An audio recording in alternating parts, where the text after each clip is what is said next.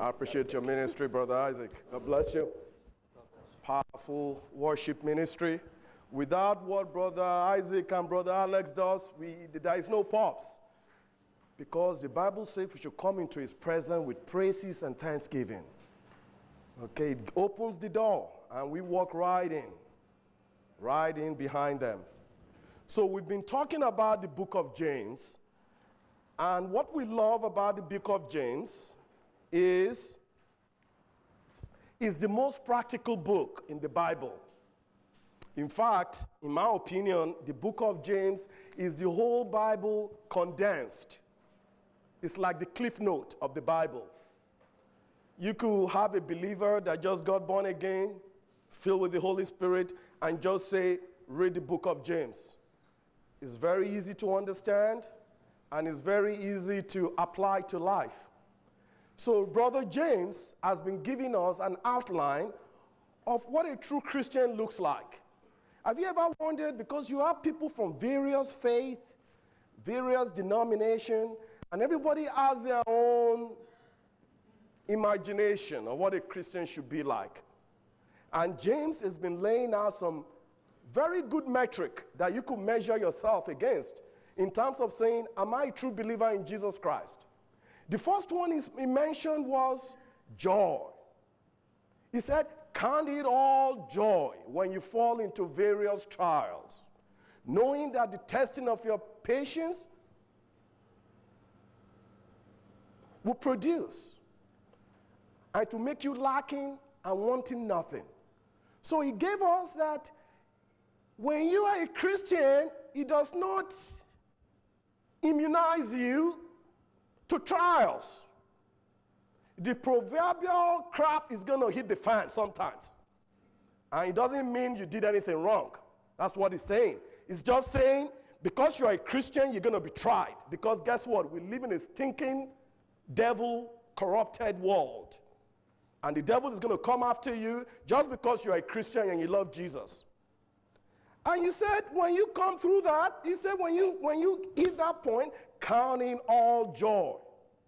So joy is a major strategy of a believer. And do you know how to practice your joy? You practice your joy with a smile and a laugh. So let's do it right now. Ha ha ha. let's do that again. Ah, ha ha. I tell you, devil hates your laugh. But your laugh is a sign of victory.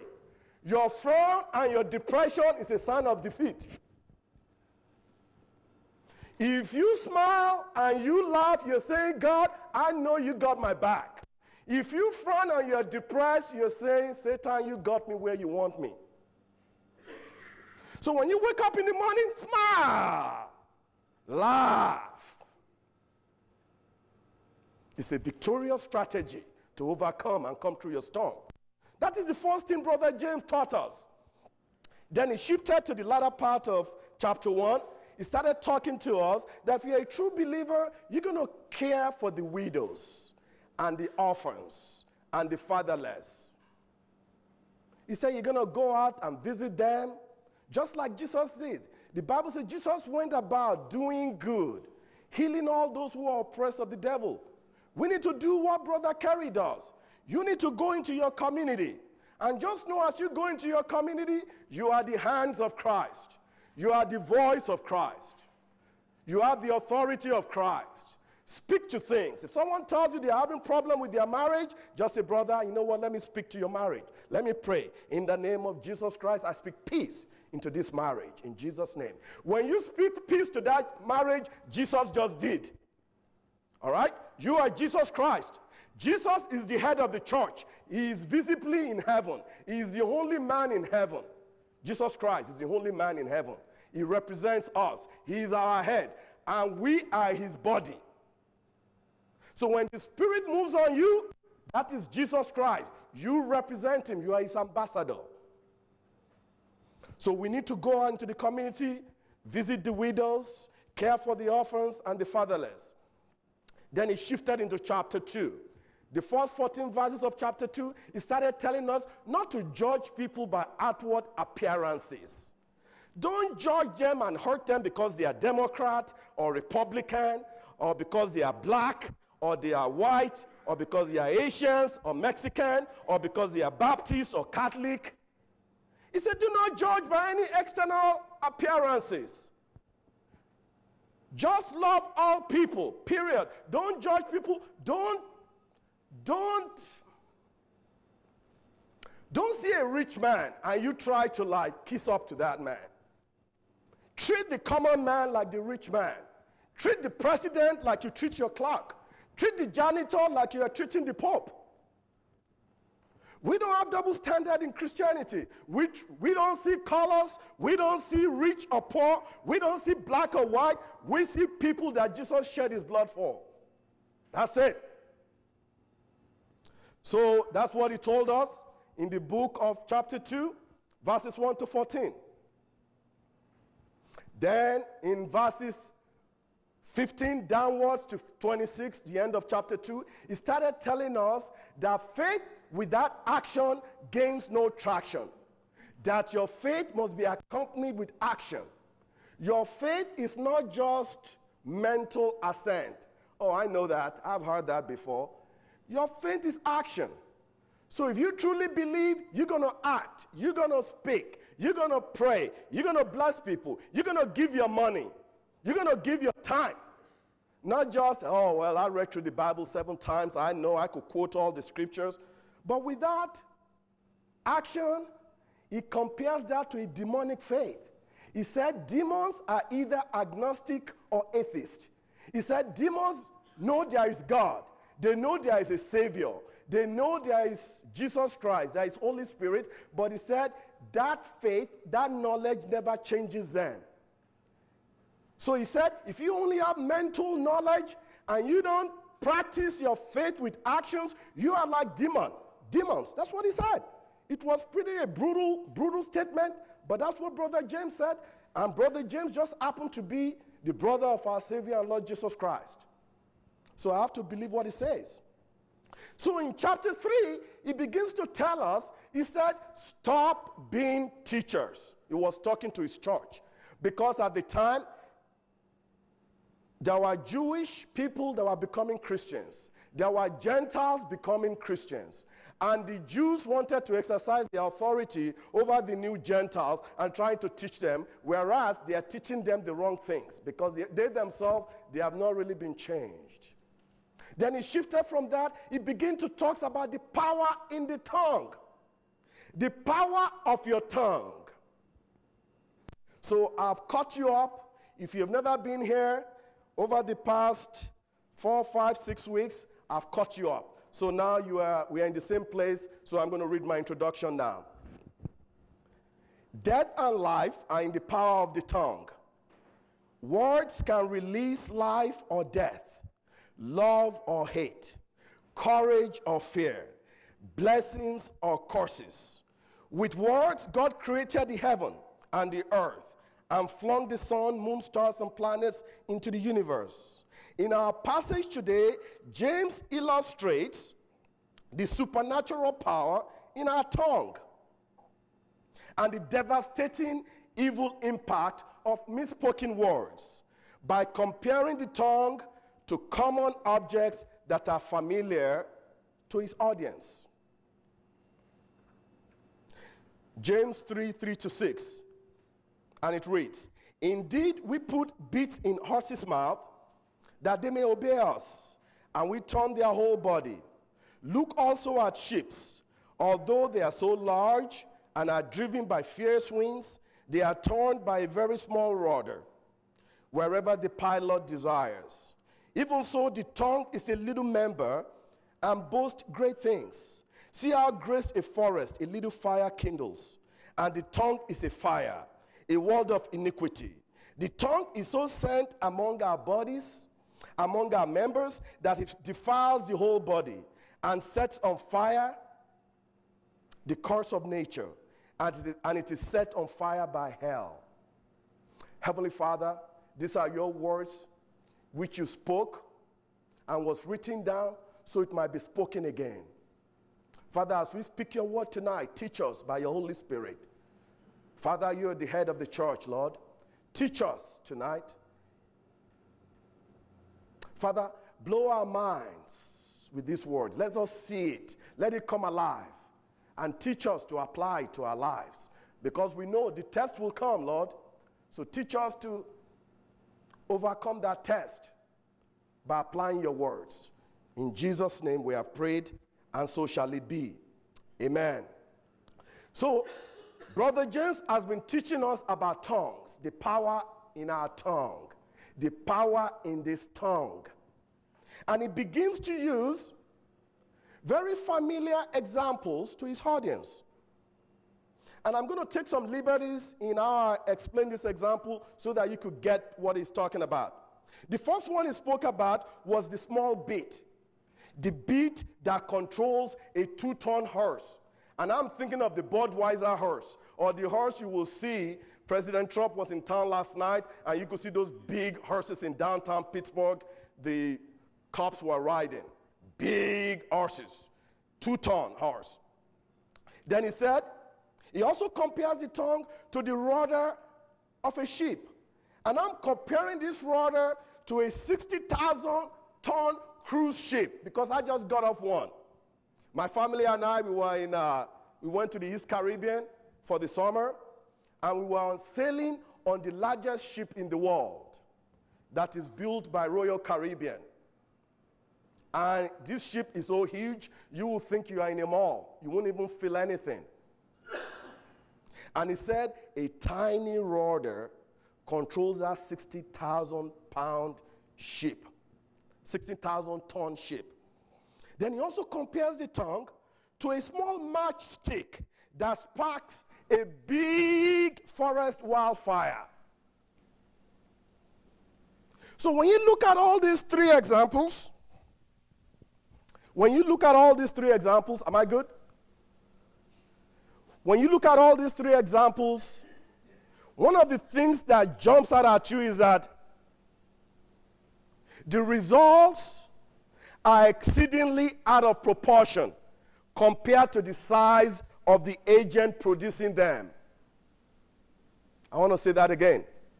The results in all those three examples, the results are exceedingly out of proportion, exceedingly large compared to the size of the agent produces that result. What do I mean by that? What he's saying is this the tongue is capable of unleashing uncontrollable forces into our lives and the world and our families and the society larger than this little piece of flesh in our mouth. The result is uncomparable. Just like a small bit controls a two ton horse, just like a small rudder controls a 60,000 ton ship, just like a little spark sparks a little match, sparks a fire that destroys hundreds and hundreds of homes, such as what we have going on in California right now. Is comparing your tongue to that. Think about that.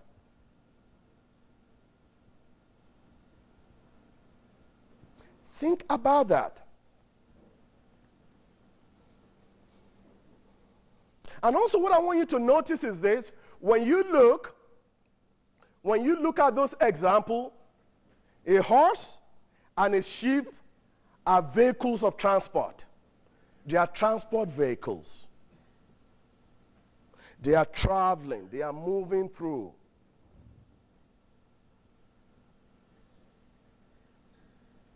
It compares us to a horse and a sheep.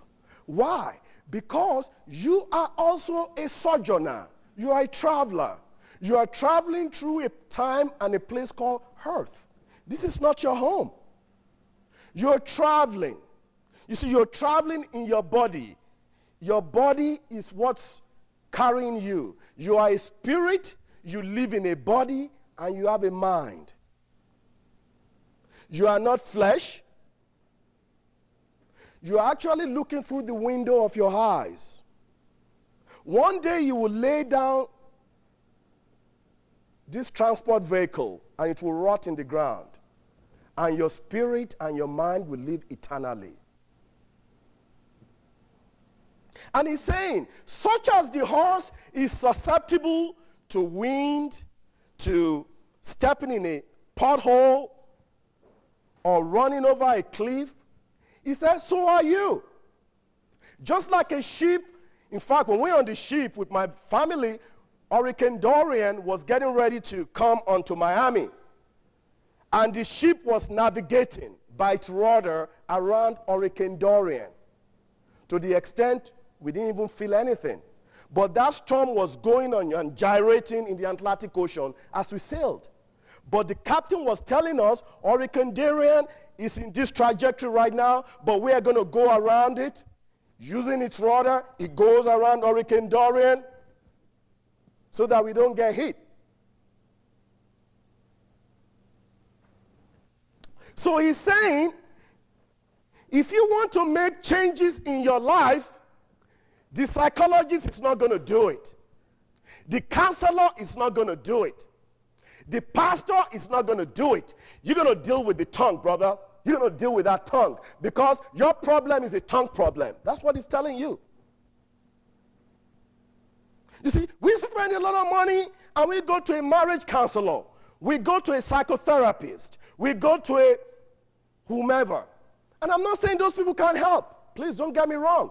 They have special skills, they have special expertise that they could share with us.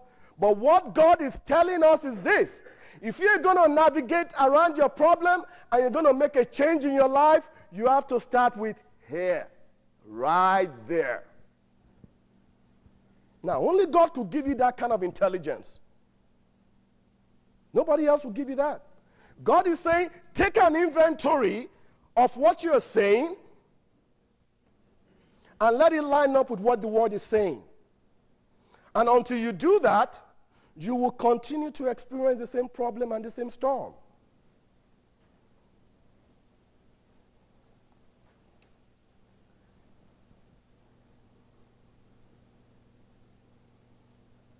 You see, most times we want to blame other people. We want to blame our parents. We want to blame genetics. We want to blame our race. We want to blame our party, the Republicans, the Republicans, that's what they're doing to us, da da da da da. But God is saying, no, change what you're saying.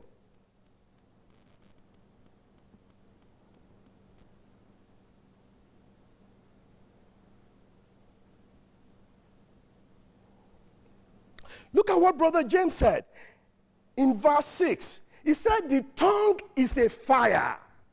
Look at that. The tongue is saying, Your tongue, and you could look in the mirror. That tongue, he said, is a fire. And what does he mean by that? He's saying the misuse of your tongue through misspoken words is like a devastating forest fire that causes tremendous amount of damage in a short period of time. And it can stop like a very small spark, and it can quickly get completely out of control very quickly. And why is he comparing this innocent looking tongue? Why is he comparing it to a fire? Because number one, a fire is painful. And so are the burns caused by hot, fiery words. When you are angry and you are fired up and you just say, I'm going to let it rip, watch out. Watch out. You're about to set a forest fire. You're about to unleash uncontrollable events and things that might affect you, all those you're speaking over, and future generations. Devastating fire, destroying fire, then, number two, fire spreads very quickly. So does gossip and slander. Look at what Proverbs 16:27 said, and I'm not sure if you have this in your in your handout or not. Proverbs 16:27 in the TPT translation said, "A wicked scoundrel wants to dig up dirt on others only to spread slander and shred their reputation." You see, fire spreads, so does gossip and slander. Then, number three, fire consumes. So are careless words that consume reputation and character.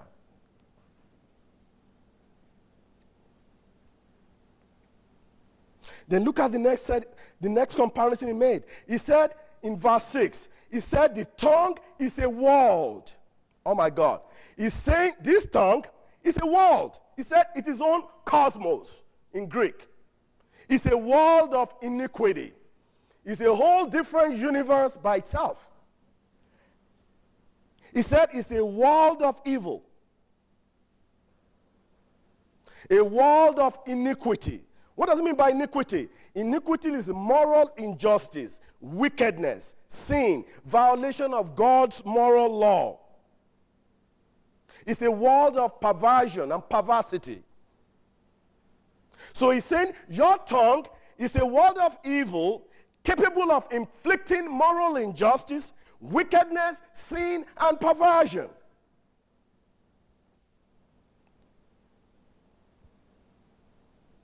This little tongue. Then he said, The tongue is so set among our members, it defiles the whole body. It defiles the whole body. Now let's look at that word defile. What does it mean? Because that's not a word you hear too often in our time. Defile means to make filthy or dirty, pollute, to defile a river with sewage, or to debase the pureness or excellence of, or to corrupt. That sounds to me like sickness and death. He said, Your body, your tongue could inflict sickness that could kill you. That's what he's saying. It could defile you, it could pollute you. Your tongue, your words. Look at what James 3 6 said in like in the New Living Translation. And among all the parts of the body, the tongue is a flame of fire it is a whole world of wickedness corrupting your entire body. It can set your whole life on fire. Look at that. He said, Your words, your misspoken words, can set your whole life on fire, for it is set on fire by hell itself. Then look at what TPT said. That was New Living Translation we just read. Now let's look at what TPT says. James 3 6. And the tongue is a fire. It can be compared to the sum total of wickedness and is the most dangerous part of our human body. It corrupts the entire body and is a hellish flame. It releases a fire that can burn throughout the course of human existence. Think about that. He said, Your tongue sets on fire the course of nature. That course of nature is talking about the whole wheel of human nature, the whole course of human life and future generations.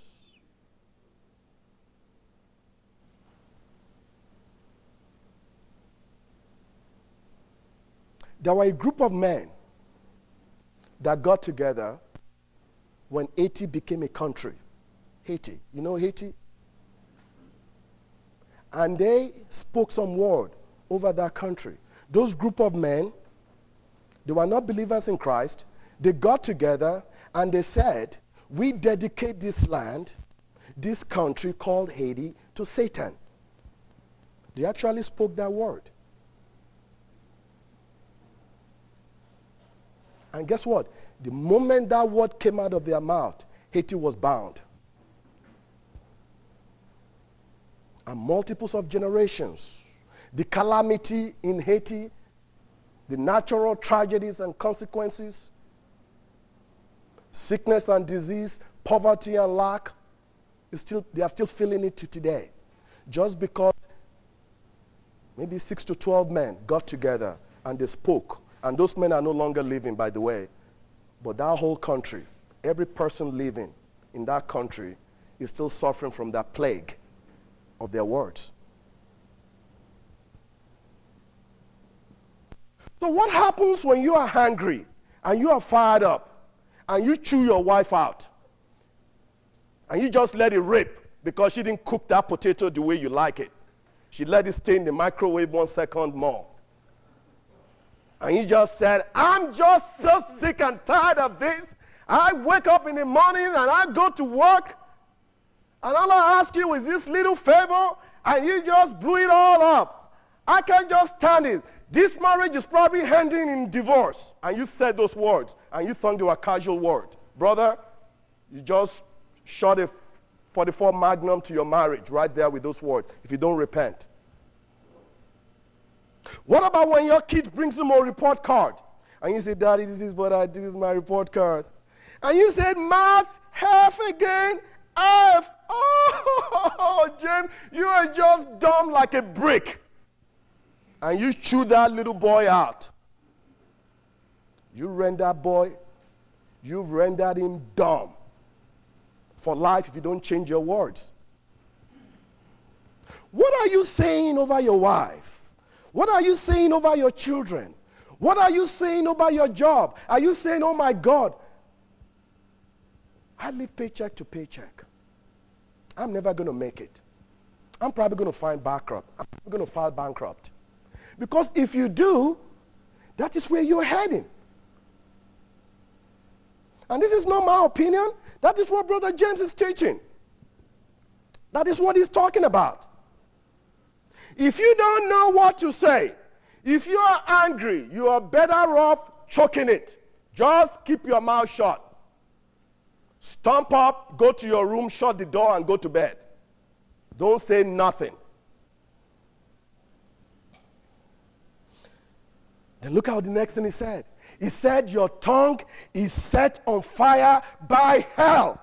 Brothers, hell. You know who, who hell was created for? Satan. So your tongue is the gate through which the evil influences of Satan can spread like wildfire. Brothers, I'm going to tell you something tonight. Write it down. Satan wants to use your tongue. All right? Satan has no authority or power on this earth realm. He does not. Only man does. But you know how he uses his, you know how he gains authority? Through people. Through people. That is how Satan gains authority. That's what he did in the Garden of Eden. He began to plant ideas into Eve's mind. And before you know it, Eve was saying the same thing Satan was saying and saying, Well, Adam, let's eat that apple. It looked good. We're going to be like God. But where did that thought came from? It came from Satan. What is the first thing he did? When Jesus arrived on the scene, before he started the ministry, the Holy Spirit led him into a wilderness. Who came to him? Satan. He was trying to usurp the authority of Jesus Christ like he usurped the authority of Adam. Man made, God made man to be the God, small letter G, of the world. But Satan tricked man and took the authority from him through deception. And when Jesus showed on the scene to redeem mankind, guess what? He repeated the same strategy. He said, Jesus, I know you are hungry right now. You've been fasting for 40 days. Look, here's some bread. He said, Turn this stone into bread. And Jesus said, No, man shall not live by bread alone, by every word of God. Then he took him on a mountain and said, Look at all the kingdoms of the world. He was trying to get Jesus like he got Adam to release his authority. But Jesus said, No, no. I'm the second Adam, and you're not going to do the same thing you did to the first Adam. And since that time, he's been practicing that strategy because you are made in the image of Christ. He wants you to wreck your marriage, wreck your community, wreck your company, wreck everything. And he's going to do it by trickery and deception. You're going to get angry and you're going to speak some words. And you're going to just think it's, a, oh, it's just words. But your words create, your words destroy. Words are meant to create and destroy. Communication is a secondary attribute of your words. Your words, God gave you your words and your tongue to create and destroy. The first thing God did with his mouth, Genesis chapter 1, and God said 10 times, and God said, and God said, let there be light. And he said, and he said, and it was creating. Use your words to create. Use your word to bless, not to curse and tear down or kill. Because we know Satan's agenda is to kill, steal, and destroy. But he cannot do it without the cooperation of your words. Those words have to be speaking, spoken before his plan can manifest. So if you don't want the enemy to manifest his plan in your marriage, in your family, in your job, in your life, don't speak his word. Brothers, that is the word of the Lord. I'm speaking it to someone here. Particularly you that are young, you're just starting your family, you're just beginning to build your children. You watch your words, brothers. Let's look at Matthew 16. Matthew 16, 18, 22 to 23. Matthew 16, 18, 22 to 23. So Jesus was having a dialogue with his disciple. And I also say to you that you are Peter, and on this rock I will build my church, and the gates of Hades shall not prevail against it. Then drop to 22. In verse 18, Jesus was recognizing Peter for knowing who Jesus is. He was saying, Peter, you get it. You know I'm the Messiah who came to save the world. But look at verse 22. And then Peter took him aside and began to rebuke him. Who is him? Jesus, saying, Far be it from you, Lord, this shall not happen to you. You shall not go and be crucified, is what Peter was saying. But look what Jesus did. But Jesus turned and said to Peter, Get behind me, Satan. Get behind me, Satan, because Jesus recognized at that time Satan was using Peter.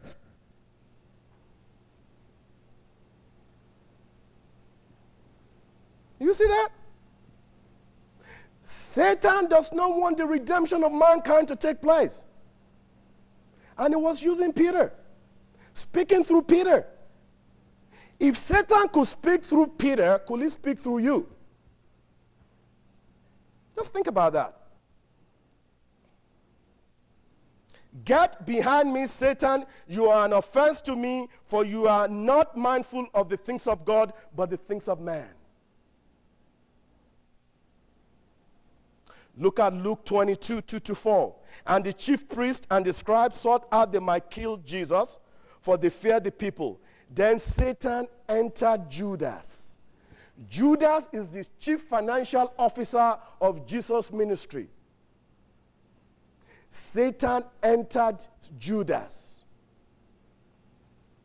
Look at that. How could Satan enter a man that ate and dined slept and played always in the vicinity of Jesus for three years.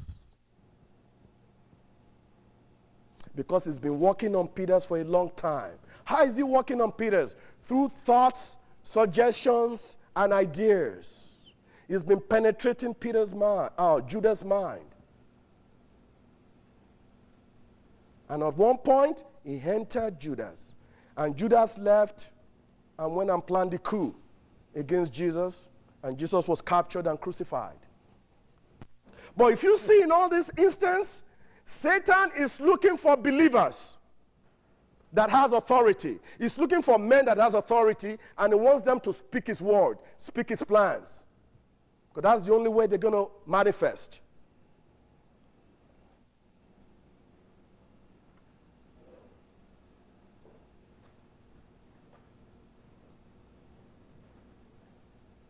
Again, I want to emphasize something. Most of our troubles, most of them, a very high percentage of them, are tongue troubles. Any trouble you're going through right now, any storm you're going through right now, you could probably trace it back to something you spoke in the past or something you keep on speaking. Most of your troubles, most of my troubles are tongue troubles. Look at Proverbs 6 2. Proverbs 6 2 said, You are snared. You are snared. What does that mean? You are caught or you are entrapped with the words of your lips. You are caught by the speech of your mouth. So, what's he saying? A negative declaration or speech precedes the possession of bad things.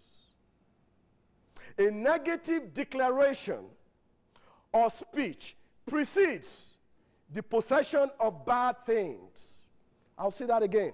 A negative declaration or speech precedes the possession of bad things.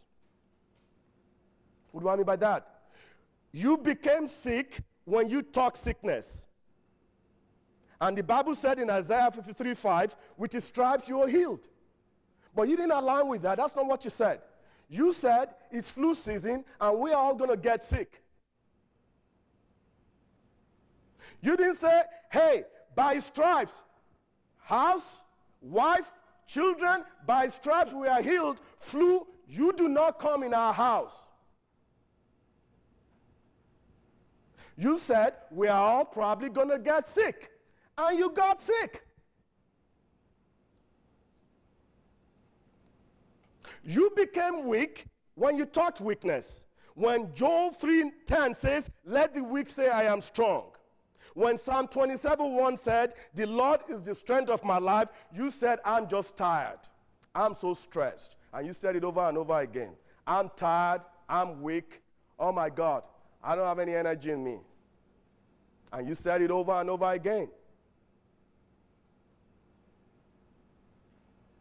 You were defeated when you talk defeat. When Romans 8:37 said, we are more than conquerors through Christ. You see, whenever you misalign from the word and you take a position against the word, you're on your own. And there's a consequence for that. You need to find out what the word says and be aligned with God. You see, you became broke and poor not because your dad wasn't rich, not because you came, you lived in the other part of the town. You became broke and poor when you talked lack. When you said, I can't seem to make it from paycheck to paycheck, I'll probably be the first one to get fired in this office. I'll probably leave college and I will be washing dishes. I'll probably retire and die. When you said, you are broke and you are poor and you talk like you became broke and poor at that time. When God says, My God shall, Philippians 4:19 said, My God shall supply all my need. When Psalm 23 1 said, The Lord is my shepherd, and I shall not want. Do you see what I'm saying here?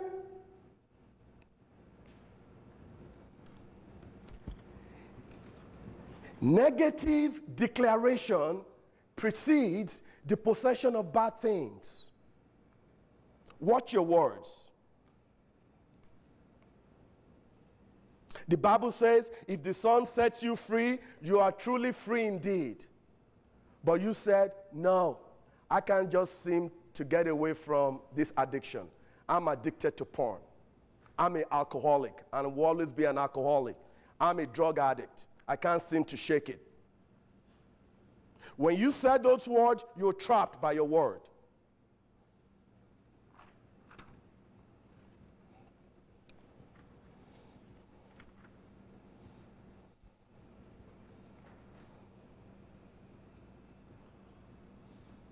Look at what Philemon 6 said.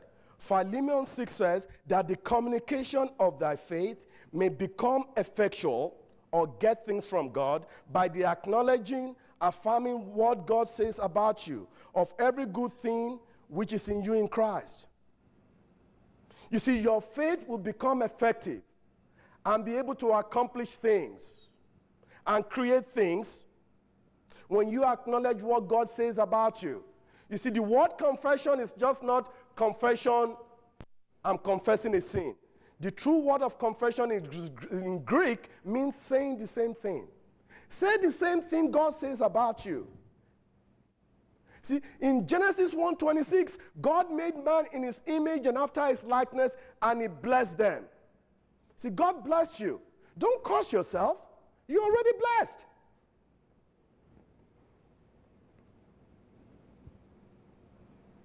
You see, one of Satan's strategies is to cause you to focus on your weakness, your sins, your mistakes, your defeat. You see, but you, as you grow in Christ, don't let your feelings and how you feel, what you think, what people around you are saying, don't let it govern what you say about yourself. You may feel weak, you may feel tired. Just say, you know what? I am strong in the Lord and the power of his might. I'm not saying don't take no, you could take medicine. But watch what you're saying with your words.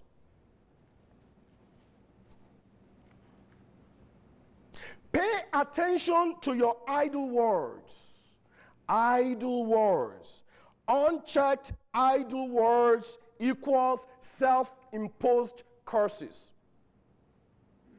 I'll say that again. Pay attention to your idle words. Unchecked idle words equals self imposed curses. Have you heard people say these phrases? I swear to God. I am sick and tired of this. We live paycheck to paycheck paycheck to paycheck. I can't afford to tithe. I'm dying to do it over my dead body. It's flu season. I always get sick. I'll die if I do this. It eat me like a rock. You're killing me. Damn if I do, damn if I don't. I'm losing my mind. You see, we say all these cliche things. We are the curses of the enemy. Don't use those words over yourself. I never say good luck. Never. You will never hear me say good luck to you. You know why? Do you know where good luck comes from? Luck came from the word Lucifer. When you do a study of luck, that word luck, the root of it is Lucifer. So when you say good luck, you're saying good Lucifer. You are actually cursing the person you're saying into, and you think you're blessing them. And that is the truth. Do that, do that study yourself. And you might say, this African guy has lost his mind. He's just taking us into the wild jungle. But I challenge you to do your, do your own research and come back and let's talk about it. You don't have to take my word for it, but I'm trying to save you. Because you see, the enemy entrenches himself in your word and it deceives you to say certain things. And you say it over and over again, and you curse yourself, you curse your children, curse your life. And you never wondered where it came from. But it came from this. Look at what Jesus said. Jesus said, You shall have whatever you say. Mark 11 23. Let's look at what he says. Jesus said, Mark 11 23, For verily I say unto you, Verily I say unto you that whosoever shall say unto this mountain, Be thou removed, and be thou cast into the sea, and shall not doubt in his heart, but shall believe that those things which he saith shall come to pass, he shall have whatsoever he saith. He shall have whatsoever he said. Let me paraphrase it for you. Jesus is saying, I have told my people they can have what they say, but my people keep saying what they have. Do you want to have what you say or you want to have more of what you have? To the extent you are acknowledging status quo, I am broke, I am sick, I'll never seem to get out of this jam. I'm probably going to lose. We are going down. We're going to file bankruptcy. Our marriage is going down. This child is not going to make it. He's dumb. He's stupid. What did God say when he saw darkness? What did he, what did he say? Let there be light. He didn't say, oh my, oh myself, it's dark. if God said, oh myself is dark, guess what? It will still be dark today.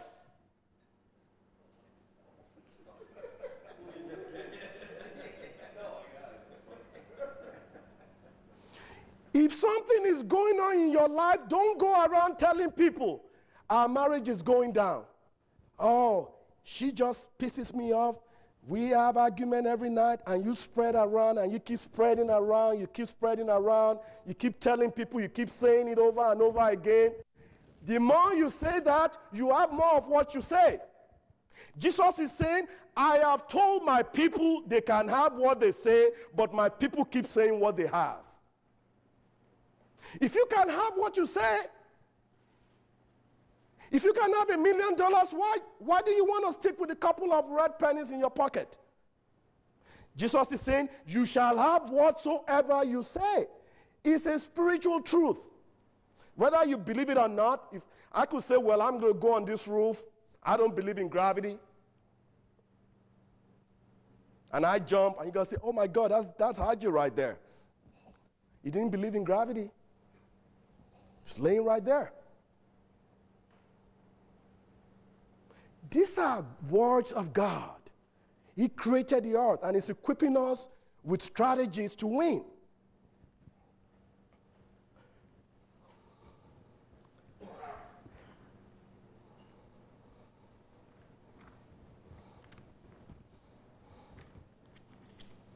Brothers, we're going to look at some examples from the Bible about what people said when they were in a storm. What did they say? When things were not looking good, when it looks like, oh my, looks like the end, what did they say? Let's look at some examples. Let's look at John 11, 11, 25, 43 to 44, and it's in your thing. You'll see it there. Let's look at what Jesus said when Lazarus died. Jesus said, Our friend Lazarus sleeps. Just look at that. Look at the choice of word.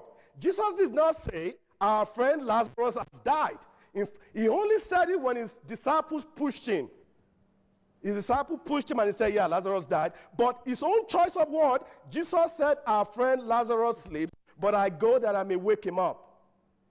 Then when he got there, he said, he recognized who he is. I am the resurrection and the life. He who believes in me, though he may die, he shall live. He cried with a loud voice, and he who had died came out. And Jesus said to them, Lose him and let him go. Someone is dead, but Jesus said they were sleeping. Why did he use the term sleeping and not they're dead? Think about it. Let's look at the Shunammite woman. And some of this scripture are a little long, but I want you to kind of, I want to give you the real flavor of what you are talking. I want to show you real life examples. Let's look at the Shunammite woman, 2 Kings 4 18 to 26. When the child was older, he went out one day to his father with the reapers. He said to his father, My head, my head. And he said to his servant, Carry him to his mother. When he had taken him and brought him to his mother, the boy sat on her knees until noon and died. Here's a little boy probably suffered some kind of stroke. He was working with his dad. His dad said, his dad was at the farm. He said, Take this boy to his mom. They took the mom to his mom. The mom sat him on his lap. And in a few hours, the boy was dead. Then what did the mom do? The mom went up and laid him down on the bed of the man of God, which in this case is Elijah, shut the door on him, and went out. Then she called to her husband, Send me one of the servants and one of the donkeys so that I may run to the man of God and return. He said, Why, why are you going to him today? See, the dad did not know the boy had died. But look at what the mom said. The mom said, It is neither new moon nor Sabbath. She said, It is all right. What a crazy statement. The boy just died. But the mom said, It is all right. Why did she start crying and say, Oh my God,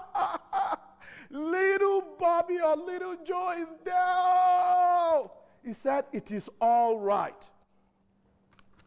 Let's read on. Then she saddled the donkey and said to her servant, Lead on and do not hold back for me unless I tell you. So she went and came to the man of God at Mount Carmel. And when the man of God saw her far off, and he said to Gehazi his servant, Look over there is the Shunammite woman. Now run to meet her and say to her, Are you all right? Is your husband all right? Is the child all right? What did she say back? It is all right. Two times This woman had the opportunities to have a serious emotional outburst and recite the tragedy that just happened.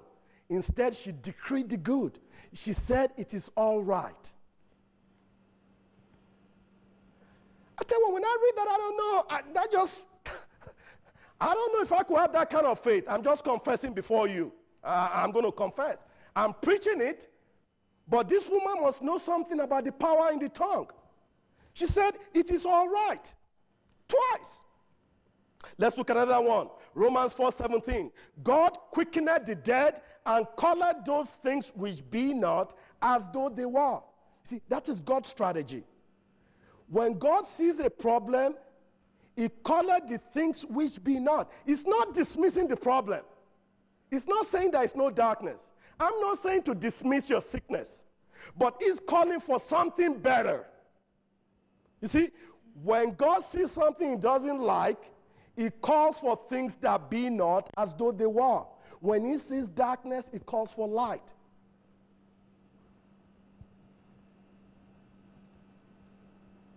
And you could see in Genesis, darkness covered the deep. God said, Let there be light.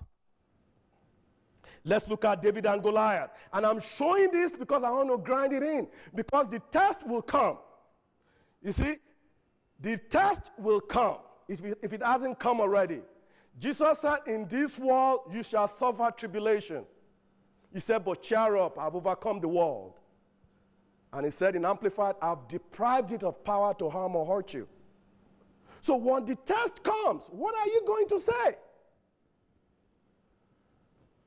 Let, let's look at it at a 16 year old boy, maybe a 17 year old boy that was thrown suddenly into a warfare with someone that is greater than him.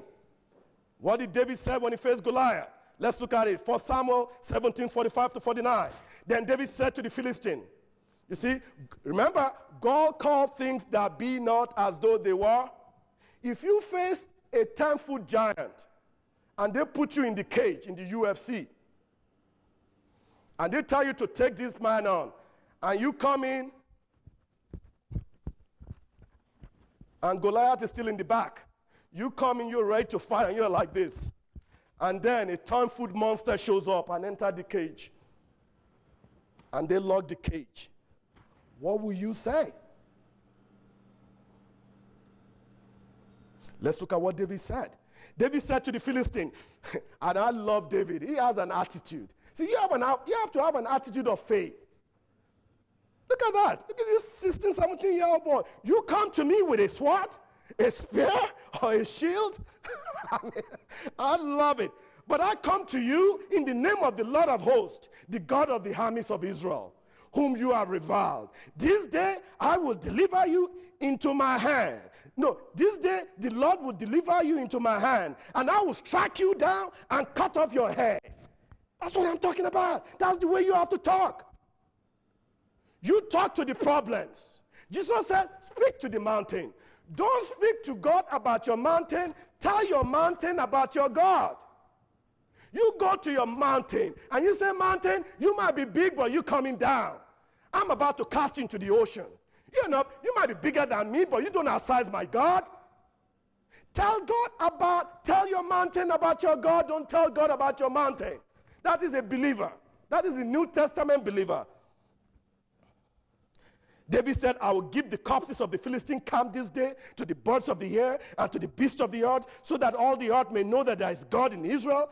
And then all this assembly will know that it's not by sword and spear that the Lord saves, for the battle belongs to the Lord. I love this boy.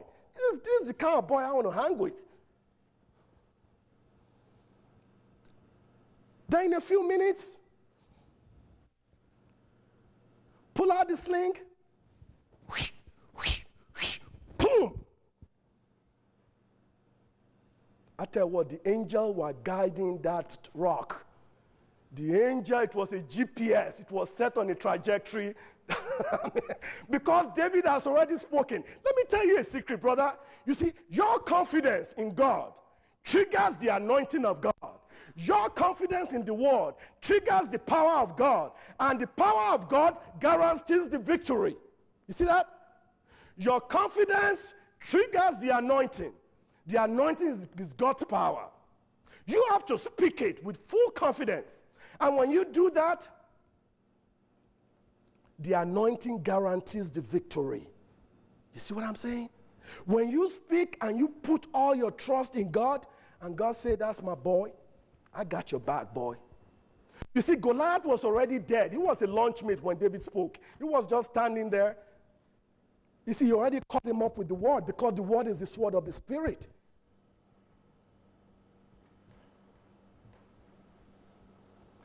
You see, the Holy Spirit hovered over the darkness. What was the Holy Spirit waiting for?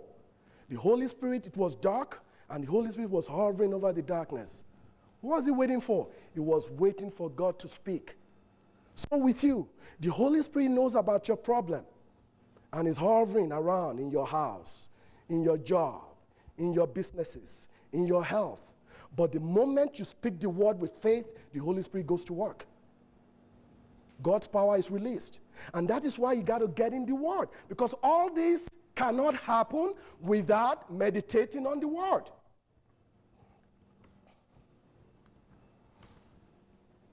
Let's look at the three Hebrew boys. Three Hebrew boys, Shadrach, Meshach, and Abednego, and said to the king, O Nebuchadnezzar, we do not need to give you an answer in this matter. If it be so, our God, whom we serve, is able to deliver us from this burning fiery surface. In the face of being thrown in a thousand degree fire, this boy said, No, we're going to trust God. We ain't bowing to you. We're not going to bow to you. Just forget it. When you wake up in the morning, Monday morning, what are you saying?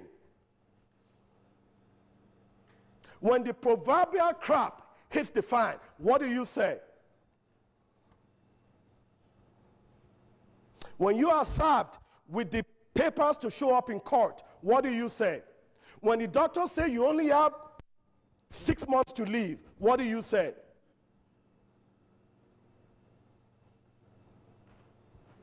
When your children said, I'm becoming a transgender, what do you say? You see, what you say determines victory or defeat. If you don't know what to say, be quiet. Go find what you're going to say.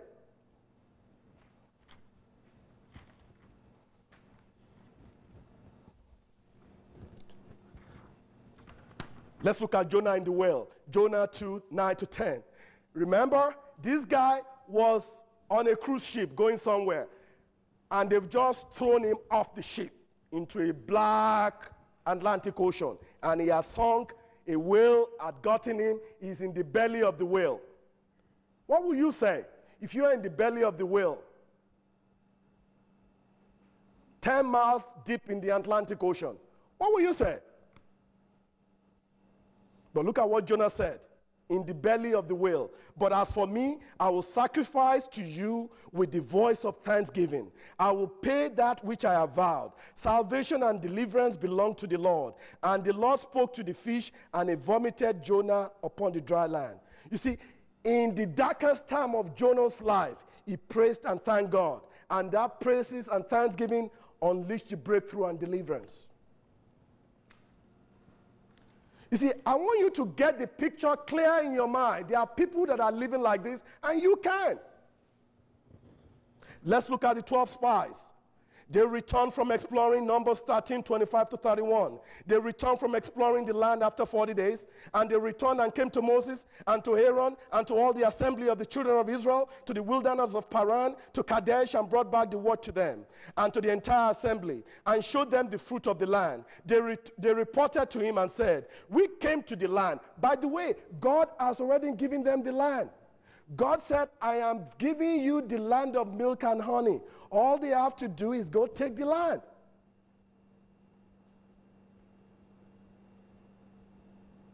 What should they have said? Father God, we thank you. You gave us the land. We're going to go take our land. But they have their own opinion. And look at what their opinion is. Verse 27. They reported to him and said, We came to the land where you sent us, and surely it flows with milk and honey, and this is the fruit of it. However, the people are strong. Like God didn't know that. The people are strong, that dwell in the land, and the cities are fortified and very great. And also we saw the children of Anak there. The Amalekites dwell in the land of the Negev, and the Hittites, and the Jebusites, and the Amorites dwell in the mountains, and the Canaanites dwell by the sea and the edge of the Jordan. So Caleb silenced the people. Caleb was a believer. Silenced the people before Moses and said, Let us go up at once and possess the land, for we are able to overcome it. But the man said, The men that went up with him said, We are not able to go up against the people because they are stronger than we. The doctor said, I have cancer and I'm going to die. God didn't say that. God said, by stripes I'm, you're healed. But you're saying the doctor said, I'm going to die. And you started planning your funeral. How are you going to fight back? You got to fight back. And the way you fight back is with your words. And you speak God's word. They gave the children of Israel a bad report of the land which they had spied out, saying, The land through which we have gone as spies is a land that devours its inhabitants. And all the people whom we saw in it are men of great stature. And there we saw the giant, the son of, the son of uh, Anak, which we come, which, we, which come from the giants, and in our eyes we were like grasshoppers. And so we were in their eyes. Bad report, and they are all lies. They are all lies. Lies, lies, lies. You see, the enemy will focus you and make you think things are bad. Things are terrible and you're going down. But you cannot yield to what you see and how you feel. You got to go back to the word. Now, I want you to just, the reason why we are reading this, I want you to hear what God's response is. Because most people do not know this. What did God say about what they have just said? that they are like grasshoppers. Let's go to Numbers 14 28 to 31. This is God speaking. Say to them, this is Moses, as I live, says the Lord, just as you have spoken in my ears, so I will do to you. Brothers, that is what is still happening today. God is going to do what you are speaking. God said, just as those people said, that is exactly what I'm going to do to them.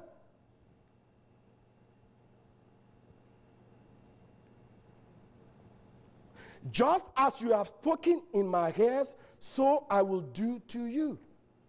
They say we're like grasshoppers.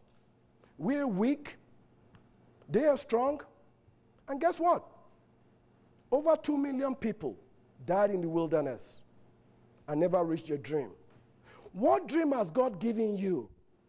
It may appear like you're not going to get there, but that's your own opinion. Don't keep reciting your own opinion. God might say you're going to be the greatest musician that will ever be. God might say you're going to be a multimillionaire. God might say you're going to be, be a missionary. God might say you're going to invent something. You have that dream. Don't say something else. Don't say, but I just don't see how that's going to happen. God might say, I'm going to, I've already healed you of this cancer. Don't keep saying you're sick of cancer. Your words do matter, brother. And that is why I'm really spending a lot of time in this because the test is coming. And let's read one final one Paul and Silas in the prison. Are you in some prison tonight? Are you in some prison tonight? A prison of depression, prison of loneliness, some darkness is over you. Maybe over your, I don't know what it is. Maybe there is someone here tonight that is some kind of downcast over you. Let's look at what Paul and Silas did. After they had been badly beaten, they were put in jail, and the jailer was told to guard them carefully. The jailer did as he was told. He put them deep inside the jail and chained their feet to heavy blocks of wood. By the way, the jail in those times is pure darkness. They are locked down, their feet are shackled, their hands are shackled. Sewage is running, live sewage is running in the, in the prison. There are also big rats crawling in the prison. What will you do in that situation? About midnight, the darkest time of the night, Paul and Silas were praying and singing praises. They did not complain. They didn't say, Lord, is this what we get for serving you? We get locked up in this prison? Suddenly, a strong earthquake shook the jail to its foundation, and the doors were open, and the chains, the chain fell from all the prisoners. Brother, we have taken time to show you different scenarios. People that lost their loved ones, people that were locked in prison, people that were getting ready to be thrown into the furnace of fire, people that were facing a giant. And the common thread amongst all these people is this they didn't let the obstacle before them determine what they spoke. They spoke God's promises, they put their faith in God, and they defied the evil or the obstacle before them. So you have to do if you're going to win in any area of life. You have to speak the word. So, brothers, on that note, we're going to make our decree tonight. And why do we make decrees? Because we believe our decrees changes us. The moment we speak, we believe the change begins instantly. So I would like you to stand up, rise up to your feet, stretch, clear your voice, clear your throat, because we are about to unleash some things right now that's going to affect you, affect your children, your marriage, your community, your work. It's going to spread like fire, just like Evangelist Kerry did when he, when, he, when he canceled that cancer and he spoke over that man that had cancer, stage four cancer. You have the same power. You have it. So let's say this death and life are in the power of my tongue. What I say matters greatly and determines the outcome of my life. I will rise or sink to the level of my confession. If I confess and recite my problems all the time, I will feel worse and suffer defeat. If I confess that what the word, what the word of God says about my situation, I will feel better I enjoy victory. Therefore, starting today, irrespective of my feelings, my thoughts, my opinions, or what others are saying, I will only speak God's word in response to life's problems. For by my words, I will be acquitted. And by my words, I shall be set free. And by my words, I will be condemned or suffer defeat. Therefore, starting today, I will only speak what God says about my situation. I decree this by faith in the name of Jesus Christ. Amen. Amen.